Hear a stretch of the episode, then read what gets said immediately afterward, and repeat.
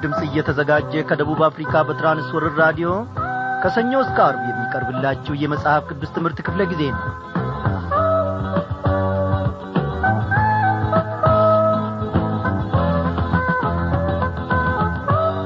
እግዚአብሔር አምላካችን ቃሉን የሚያከብር ታማኝ ነው። የእግዚአብሔር ፈቃድ ሆነና ደግሞ በዚህች በተወደደች ጊዜ በዚህች በተወደደች ሰዓት በአየር ሞገድ አማካኝነት ፈቃዱ ሆኖ ተገናኝን እርሱን ምን ይሳነዋል እንደምን አመሻችሁ በጌታ የተወደዳችሁ ክብራን አድማጮቼ እግዚአብሔር አምላካችን በነበርንበት ስፍራ በሰላም ውስጥ ጠብቆን ተጠንቅቆልን እንደ ገና ደግሞ ወደዚህች ቀን አምጥቶናል። በዚህች አዲስ ዕለት ደግሞ አዲስን ነገር እግዚአብሔር አምላካችን አለው።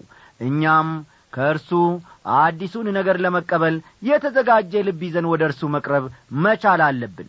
በዛሬው ምሽት ክፍለ ጊዜ ጥናታችን እንግዲህ የአንደኛ ዮሐንስ መልእክት ጥናታችንን በአጠቃላይ እንጨርሳለን ማለት ነው።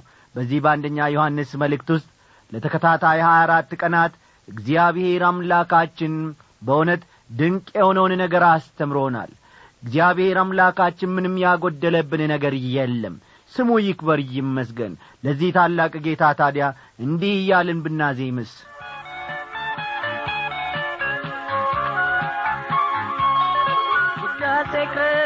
ተመስገን ክብርን የሰጠህን ተመስገን ከፍ ከፍ በልልን ተመስገን አንተ ብቻ ክበር ተመስገን አንተ ኢየሱስ አንተ ጌታ የሁላችን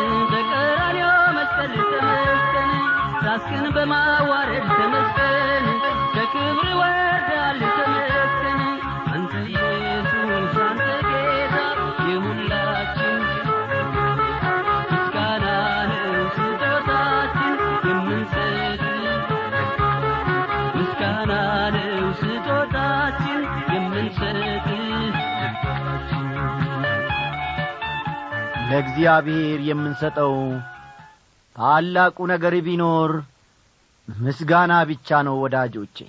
እርሱ ከዚህ የበለጠ ነገር ከእኛ አይፈልግም። የሰው ልጅ ግን ይህንን ምስጋና ከልቡ ማቅረብ አቅቶት እነሆ ወዲያና ወዲህ ይዳክራል። ወደ አልሆነ አምላክ ይሄዳል። ያልሆነ አምላክ ለራሱ አበጅቶ ያመልካል። እግዚአብሔር አምላክ ግን የሚያስቸግርና የሚያስጨንቅ አምላክ አይደለም እነሆ ስለትን ከእኛ ለመቀበል እግዚአብሔር አምላካችን ተነስቶ ያንን ያክል ሻማ አስገባልኝ ያንን የወርቅ ዣንጥላ አምጣልኝ ወይንም ደግሞ ያንን ሙክት ረድልኝ ብሎ ፈጽሞ አያስገድደም። እግዚአብሔር አምላካችን ከእኔና ከእናንተ የሚፈልገው ታላቁ ስለት ቢኖር ምስጋናን ብቻ ነው። ስሙ ለዘላለም እየተመሰገነ ይሁን። ከፍ ያለው በዚህ ዝማሬ ስላገለገለን እግዚአብሔር ኑሮውን አገልግሎቱን ይባርክ። እናመስግን። ጌታችን ሆይ ዛሬም ደግሞ አዲስ ቀንን ሰጥተህናልና እናመሰግንሃለን። በዚህች አዲስ ዕለት በዚህች አዲስ ቀን አዲስን ነገር ደግሞ ከጸባወት እንጠባበቃለንና ተናገረን አስተምረን። እኛ እንዴት መጓዝ እንደምንችል አናውቅም።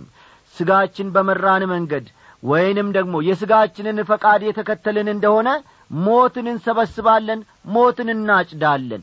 እግዚአብሔር አምላካችን ሆይ ያንተን ፈቃድ የሚያገለግል እንደ አንተ ፈቃድ መኖር የሚችልን ሕይወት በውስጣችን ፍጠርልን።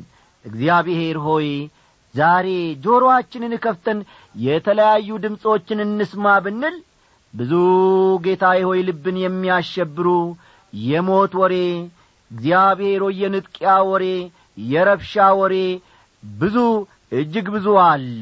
እግዚአብሔር ሆይ ከአንተ እንስማ ብንል ሰላምን እናገኛለን እናርፋለን እንረጋጋለን። ሕይወታችንም ይበለጽጋል ኑሮአችንም ደግሞ እግዚአብሔር ሆይ በአንተ የተባረከ ይሆናልና ተናገረን። ድምፅህን አሰማን እግዚአብሔር አምላካችን ሆይ። አዎ በዚህ ዓለም ከሚነገሩት የተለያዩ ድምፆች ያንተ ድምፅ ለሕይወታችን ለሰው ልጅም የሚጠቅም ነውና ተናገረን እግዚአብሔር አምላካችን ሆይ። ስለዚህ ሁሉ እጅግ አድርገን እናመሰግንሃለን። በጌታችን በመድኃኒታችን በኢየሱስ ክርስቶስ ያው ስም አሜን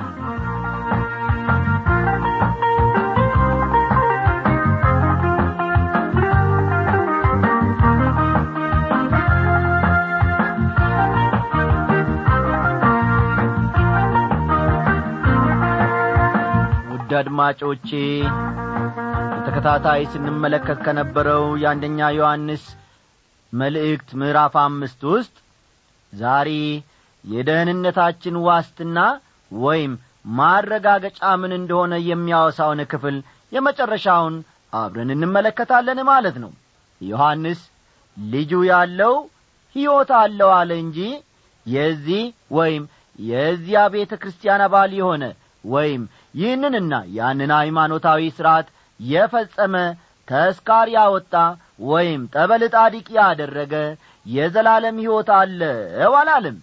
ስለዚህ ጥያቄው ኢየሱስ ክርስቶስን ጌታና ዳኛ አድርጋችሁ ተቀብላችሁታልን የሚል መሆን አለበት ብለን ባለፈው ክፍለ ጊዜ ጥናታችን ማውሳታችን የሚታወስ ነው። አዎ የእግዚአብሔር ልጅ የሌለው ሕይወት የለውም።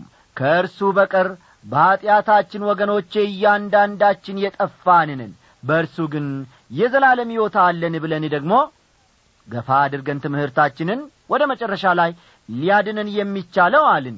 ሊያድነን የሚቻለው ኢየሱስ ክርስቶስ የእግዚአብሔር ልጅ ብቻ ነው። በሌላ በማንም መዳን አንችልም።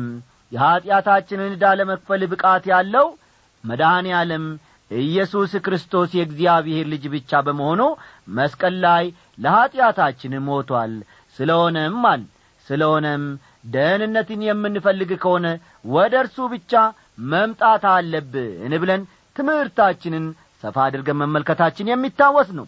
ትምህርቱን ለማያያዝ ያመቸን ዘንድ ዛሬ ደግሞ ከቁጥር አሥራ ሦስት እንነሳለንና እስቲ መጽሐፍ ቅዱሶቻችሁን ገለጥ ገለጥ አድርጋችሁ አንደኛ ዮሐንስ ምዕራፍ አምስት ቁጥር አሥራ ሦስትን ተመልከቱ።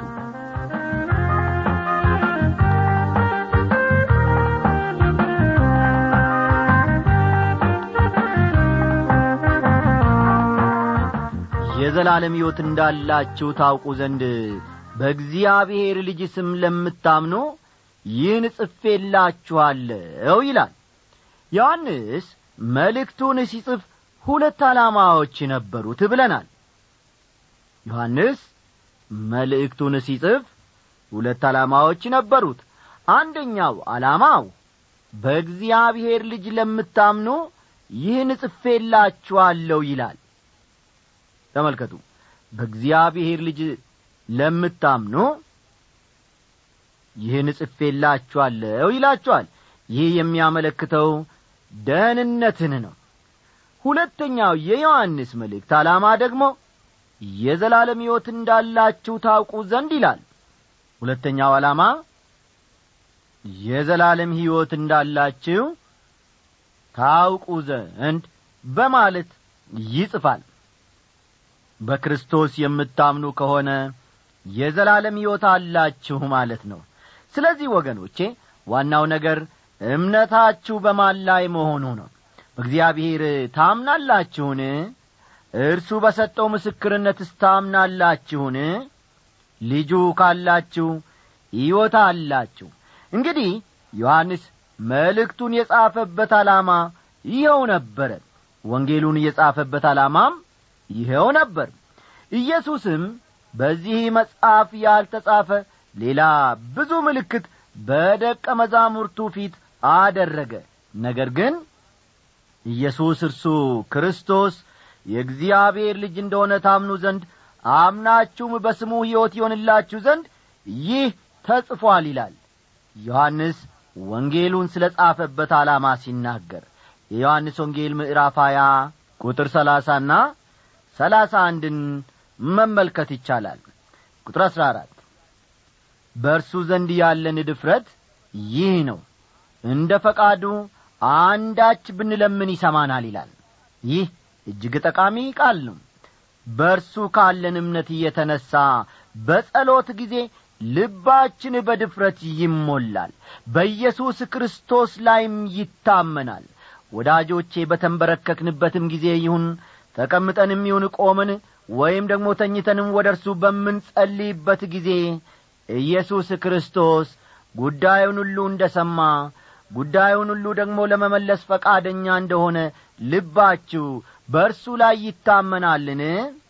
እንደ እውነቱ ከሆነም ጸሎት እንዲህ ያለውን እምነትና ድፍረት ይፈልጋል። እንደ ፈቃዱ ልብ በሉ እንደ ፈቃዱ አንዳች ብንለምን ይሰማናል። በቃ ሌላ ዝባዝንኬ ወይም ቅጥያ ነገር አያስፈልግም። እግዚአብሔር እንደ ፈቃዱ በእርሱ ላይ ታምነን አንዳችን ብንለምን በእውነት ይሰማናል። ከእግዚአብሔር ጋር ኅብረት ካለን ከእርሱም ጋር የምንመላለስ ከሆነ በማንኛውም አቅጣጫ ጸሎታችንም እንደ እርሱ ፈቃድ ይሆናል ማለት ነው። እግዚአብሔር ጸሎታችንን የሚሰማ አምላክ ብቻ ሳይሆን ለጸሎታችን መልስ የሚሰጥም አምላክ ጭምር ነው። ይህንን አስተውሉ። እግዚአብሔር ጸሎታችንን የሚሰማ አምላክ ብቻ ሳይሆን ለጸሎታችንም መልስ የሚሰጥ አምላክ ጭምር ነው። እስቲ ቁጥር አሥራ አምስትን አለፍ ብለን እንመልከት።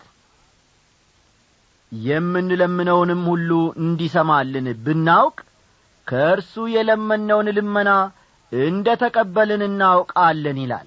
እንዴት ዐይነት መታመን ነው! ጸሎታችንን ሰምቶ የሚመልስልን ሰማያዊ አባት እንዳለን መገንዘብ ከፍተኛ መታደል ነው። ከእርሱ ጋር ኅብረት ካለን በሕይወታችን ኀጢአትን እያስተናገድን ካልሆነና ለጸሎት እንቅፋት የሚሆኑ ነገሮችን ሁሉ ካስወገድን ከእርሱ የምንለምነው ሁሉ ራስ ወዳድነት ላይ የተመሠረተ አይሆንም። ስለዚህም እግዚአብሔር ጸሎታችንን ይሰማል ሰምቶም መልስ ይሰጠናል። ይህንን እንደ ገና ብደግም ደስ ይለኛል። ተመልከቱ ጸሎታችንን ሰምቶ የሚመልስልን ሰማያዊ አባት እንዳለን መገንዘብ ከፍተኛ መታደል ነው። ከእርሱ ጋር ኅብረት ካለን ተመልከቱ ከአምላካችን ጋር ኅብረት ካለን በሕይወታችን ውስጥ ደግሞ ኀጢአትን እያስተናገድን ካልሆነና ለጸሎት እንቅፋት የሚሆኑ ነገሮችን ሁሉ ካስወገድን ከእርሱ የምንለምነው ሁሉ ራስ ወዳድነት ላይ የተመሠረተ አይሆንም። ስለዚህም እግዚአብሔር ጸሎታችንን ያለ ጥርጥር ይሰማል። ሰምቶም ደግሞ መልስ ይሰጠናል። እግዚአብሔር እየተመሰገነ ይሁን። ዋናውና ትክክለኛው መንገዱ ይሄ ነው ወገኖቼ። ወደ ግራ ወደ ቀኝ ባንል መልካም ነው። ማንም ወንድሙን ሞት የማይገባውን ኀጢአት ሲያደርግ ቢያየው ይለምን። ሞትም የማይገባውን ኀጢአት ላደረጉት ሕይወት ይሰጥለታል። ሞት የሚገባው ኀጢአት አለ። ስለዚያ እንዲጠይቅ አልልም ይላል ቁጥር አሥራ ስድስት። እዚህ ላይ ሞት ሲል ሥጋዊ ሞት እንጂ መንፈሳዊ ሞትን ማለቱ አይደለም። ተመልከቱ። ሞት ሲል በዚህ ክፍል ውስጥ ሥጋዊ ሞትን ለማመልከት እንጂ መንፈሳዊ ሞትን ማመልከቱ አይደለም ምክንያቱም አማኙ የዘላለም ሕይወት ስላለው ከመንፈሳዊ ሞት ወደ ሕይወት ተሸጋግሯል። አንዳንድ ጊዜ አማኞች ከሚያደርጉት ኀጢአት የተነሣ እግዚአብሔር ከዚህ ምድር በሞት እንዲወሰዱ ይፈርድባቸዋል። እስቲ ለሞት የሚያበቃ ኀጢአት የፈጸሙ አንዳንድ ሰዎችን ከቅዱሳት መጻሕፍት እንመልከት። ለምሳሌ ያክል ሙሴና አሮን ለሞት የሚያበቃ ኀጢአት ፈጽሞ ነበረ። ተመልከቱ። ሙሴና አሮን ለሞት የሚያበቃ ኀጢአት ፈጽሞ ነበር። ታስታውሱ እንደሆነ ውሃ እንዲሰጣቸው የእስራኤል ልጆች በጠየቁት ጊዜ ሙሴ እግዚአብሔር በነገረው መሠረት ለዓለቱ ከመናገር ይልቅ ሁለት ጊዜ አለቱን በቁጣ መጥቶ ነበረ። ተመልከቱ የእስራኤል ልጆች ውሃ እንዲሰጣቸው በጠየቁት ጊዜ ሙሴ እግዚአብሔር በነገረው መሠረት ለዓለቱ ከመናገር ይልቅ አለቱን ሁለት ጊዜ በቁጣ ተነስቶ መጥቶ ነበረ። ጳውሎስ እንደሚነግረን ያ አለት የክርስቶስ ምሳሌ ነበር። አስተዋላችሁ? ያ አለት የክርስቶስ ምሳሌ ነበር። ሁሉም ያን መንፈሳዊ መጠጥ ጠጡ። ይከተላቸው ከነበረው ከመንፈሳዊ አለት ጠጥተዋልና።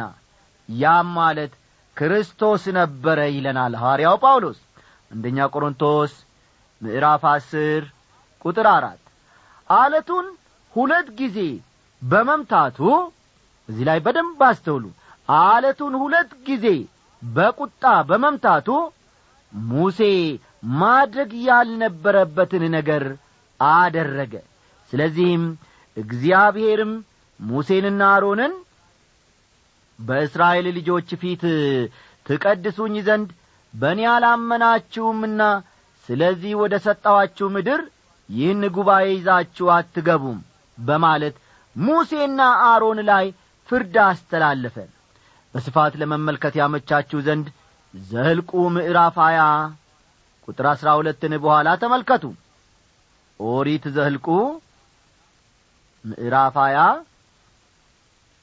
ቁጥር አሥራ ሁለትን ይመለከቷል። በአዲስ ኪዳን የምናገኛቸው ሌሎቹ ደግሞ ሐናንያና ሰጲራ ናቸው። ሐናንያና ሰጲራ ለሞት የሚያበቃ ኀጢአት የፈጸሙ የአዲስ ኪዳን ሰዎች ናቸው። የእነዚህ ሰዎች ትልቁ በደላቸው መዋሸታቸው ነበረ። አዎ ኀጢአታቸው ለሞት የሚያበቃቸው ነገር ምንድን ነው የሚል ጥያቄ ፈጠን ብሎ በልባችሁ ውስጥ ሊነሣ ይችላል። ያ ኀጢአት ወይም ትልቁ በደላቸው መዋሸታቸው ነበር።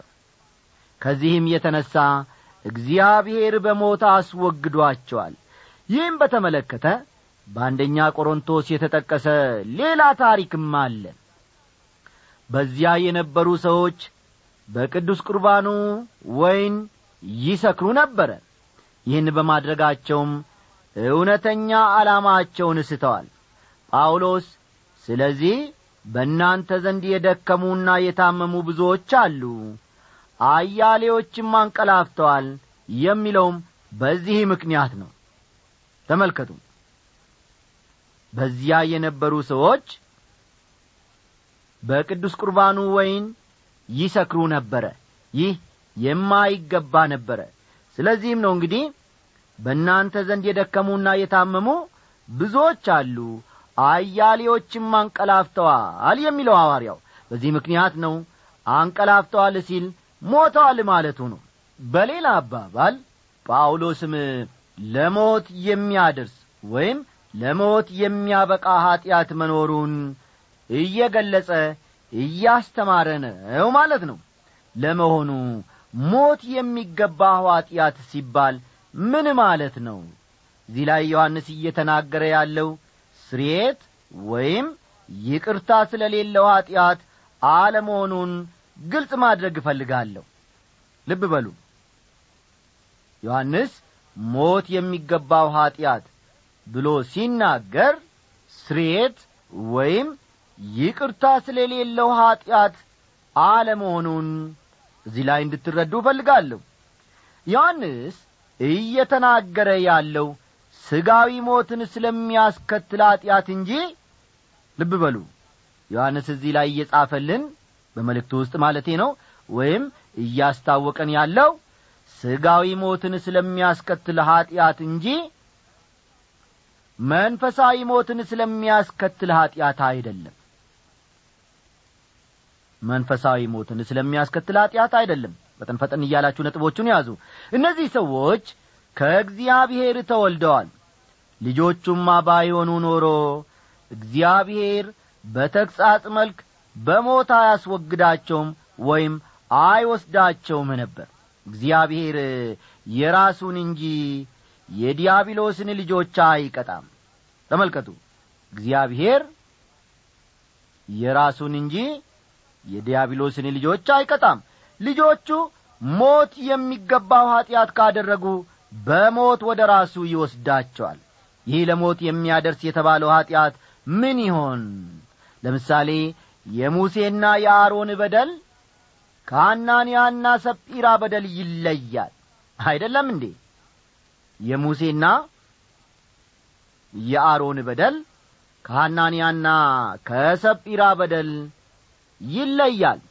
በቆሮንቶስ የነበሩ ወገኖች በደል ደግሞ ከሙሴና ከአሮን እንዲሁም ከአናንያና ሰጲራ ይለያል። ስለዚህ ሞት የሚገባው ኀጢአት ይህ ነው ብለን አንዱን የኀጢአት ዐይነት ጠርተን መናገር አንችልም ማለት ነው። እናንተ ተሰናክላችሁ የምትወድቁበት በደል እኔ ተሰናክዬ ከምወድቅበት በደል ሊለይ ይችላል።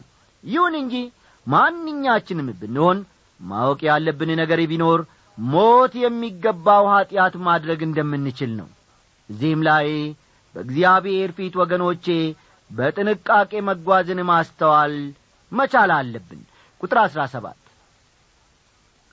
አመፃ ሁሉ ኀጢአት ነው ሞትም የማይገባው ኀጢአት አለ ይላል። ማንኛችንም በሕይወት ያለን አማኞች በአንድ ወይም በሌላ መልኩ ኀጢአት አድርገናል። ሆኖም ያ ኀጢአት ሞት የሚገባው ኀጢአት ስላልሆነ እስካሁን ድረስ በምሕረቱ ተከልለን በሕይወት አለን። እኛ መልካም ስለሆን እኛ ብልጣብልጦች ስለሆና አይደለም። እግዚአብሔር ምሕረቱን ስላበዛልን ብቻ ነው። ኀጢአት ያደረገ አማኝ ሁሉ በሞት የሚወሰድ ቢሆን ኖሮ እኔ ራሴ ገና ድሮ ሞቼ ነበር ወገኖቼ። እግዚአብሔር ደግሞ ይህንን ስላላደረገ ስሙን እጅግ ከፍ እናደርጋለን ከእግዚአብሔር እየተወለደ ሁሉ ኀጢአትን እንዳያደርግ እናውቃለን ይላል። ቀደም ሲል ከዚህ መልእክት እንደ ተመለከትነው ወይም እንደ ተማርነው እኔና እናንተ ሁለት የተለያዩ ባሕርያት አሉን። ይህንን ባለፉት ክፍለ ጊዜያት ጥናቶቻችን በስፋት ተመልክተናቸዋል። አሮጌው ባሕሪና አዲስ ባሕሪ በውስጣችን አሉ። አዲሱ ባሕሪ እግዚአብሔርንና የእግዚአብሔር የሆኑ ነገሮችን ይራባል ይጠማል። ተመልከቱ። በውስጣችን ያለው አዲሱ ባሕሪ እግዚአብሔርንና የእግዚአብሔር የሆኑ ነገሮችን ይራባል እንዲሁም ይጠማል እንጂ ኀጢአት አያደርግም። አሮጌው ባሕሪ ግን ኀጢአትን ያደርጋል። አማኙ ኀጢአት የሚያደርገው ከዚህ አሮጌ ባሕሪ የተነሣ ነው። ከእግዚአብሔር የተወለደው ራሱን እንዲጠብቅ ክፉም እንዳይነካው እናውቃለን ይላል። እዚህ ላይ ክፉ የተባለው ሰይጣን ነው። እውነተኛ የእግዚአብሔርን ልጅ ሰይጣን በተለያየ መልኩ ሊዋጋውና ሊያጠቃው ይችላል። ስተዋላችሁ እውነተኛ የእግዚአብሔርን ልጅ ሰይጣን በተለያየ መልኩ ሊዋጋውና ሊያጠቃው ይችላል። ሆኖም በፍጹም ሰይጣን ሊቈጣጠረው አይችልም። ምክንያቱም በዓለም ካለው ይልቅ በእናንተ ያለው ይበልጣልና ቃሉ ስለሚል ነው። አንደኛ ዮሐንስ ምዕራፍ አራት ቁጥር አራት አንደኛ ዮሐንስ ምዕራፍ አራት ቁጥር አራት መንፈስ ቅዱስ በሚገዛበት ስፍራ ሰይጣን ፈጽሞ አይኖርም። ቁጥር አሥራ ዘጠኝ ከእግዚአብሔር እንደሆን ዓለምም በሞላው በክፉ እንደ ተያዘ እናውቃለን ይላል። ሰይጣን ሰዎች ካሉበት መንፈሳዊ ሞትም ሆነ እንቅልፍ እንዲነቁ አይፈልግም። ይልቁንም በዚያው ባሉበት ሁኔታ በኀጢአታቸው ተመቻችተውና ተደላለው እንዲኖሩ ነው የእርሱ ፍላጎት። ዛሬ በዙሪያችን እያየን ያለነውም ይህንን ነው። የእግዚአብሔርም ልጅ እንደ መጣ እውነተኛም የሆነውን እናውቅ ዘንድ ልቡናን እንደ ሰጠን እናውቃለን። እውነተኛም በሆነው በእርሱ አለን። እርሱም ልጁ ኢየሱስ ክርስቶስ ነው። እርሱ እውነተኛ አምላክና የዘላለም ሕይወት ነው ይላል። ወገኖቼ ክርስትና እምነትን ያውና እውነተኛ በሆነው በኢየሱስ ክርስቶስ ላይ ማድረግ ማለት ነው እንጂ ባዶ ሃይማኖታዊ ሥርዓት አይደለም ኢየሱስ ክርስቶስን ስንቀበል ደህንነትን እንጂ አዲስ ዐይነት ሃይማኖትን ተቀበልን ማለት አይደለም። ይህ በዚህች ምሽት ለእኔና ለእናንተ የሚጠቅም ቃል ነው። ኢየሱስ ክርስቶስን ስንቀበል ወይም በርሱ ስናምን ደህንነትን እንጂ አዲስ ዐይነት ሃይማኖትን ተቀበልን ማለት አይደለም። ዮሐንስ ይህን አስደናቂ መልእክት የሚደመድመው በቁጥር ሀያ አንድ ላይ እንዲህ በማለት ነው። ልጆች ሆይ ከጣዖታት ራሳችሁን ጠብቁ ይላል። በኢየሱስ ክርስቶስና በአማኙ መካከል ጣልቃ የሚገባ ማንኛውም ነገር ልብ በሉ ማንኛውም ነገር ጣዖት ነው። ልትዋሹ ትችላላችሁ በቀልድ ውስጥ። እኔ ቀልጄ ነው እንጂ እኮ እውነት ተናግሬ አይደለም ስቀልድ ነው ብለን ዋሽተንም ልንሆን እንችላለን። ይህ በእኛና በኢየሱስ ክርስቶስ መካከል ጣልቃ ከገባ ጣዖት ነው። ዛሬ አንድ ተብሎ እንደ ቀልድ የተጀመረ ውሸት ነገ ደግሞ ድርጅቱን ያሰፋና እነሆ አብቦ ፍሬ ማፍራቱ አይቀርም። አእምሮና ትኩረታችንን ከሚይዝ ማንኛውም ነገር ራሳችንን እንድንጠብቅ ዮሐንስ አበክሮ ይናገራል። ዛሬ ሰዎች የተለያዩ ነገሮችን ያመልካሉ እነዚህ ነገሮች የቱንም ያክል ያማሩ ቢመስሉም በእኛና በክርስቶስ መካከል ጣልቃ እስከገቡ ድረስ ጣዖቶች ናቸው። እግዚአብሔር የሰማይና የምድር ፈጣሪ ነው። እርሱን ብቻ ማምለክ እንዳለብንም አስጠንቅቆናል። ልጆቼ ሆይ ከጣዖታት ራሳችሁን ጠብቁ። የልብ ጌታ ኢየሱስ ነው።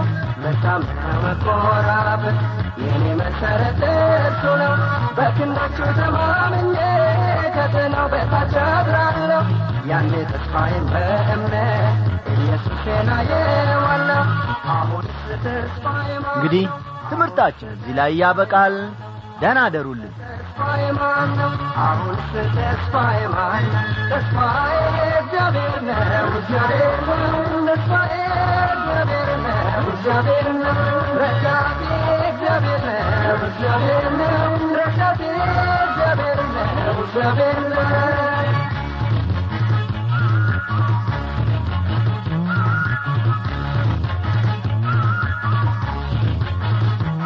መልካም አልሻም ከእንግዲህ ከብቱ ልፋት ያወጣና አይኖችን ከተራሮች ላይ በፍጥነት ለመለስና ዘላለማዊውን ጌታ ተማመነዋለሁ ዘመኔን ሁሉ ለኢየሱስ አሳልፌ እሰጣለሁ አሁንስ ተስፋዬ ማን አሁንስ ተስፋዬ ማን አሁንስ ተስፋዬ ማን አሁንስ ተስፋዬ ማን ተስፋዬ እግዚአብሔር ነው እግዚአብሔር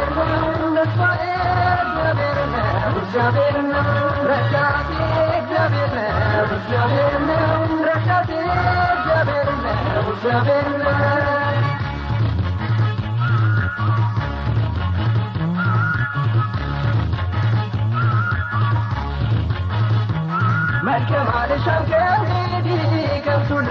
ያወጣና አይኖችን ከተራሮች ላይ በፍጥነት ለመለስና ዘላለማዊውን ጌታ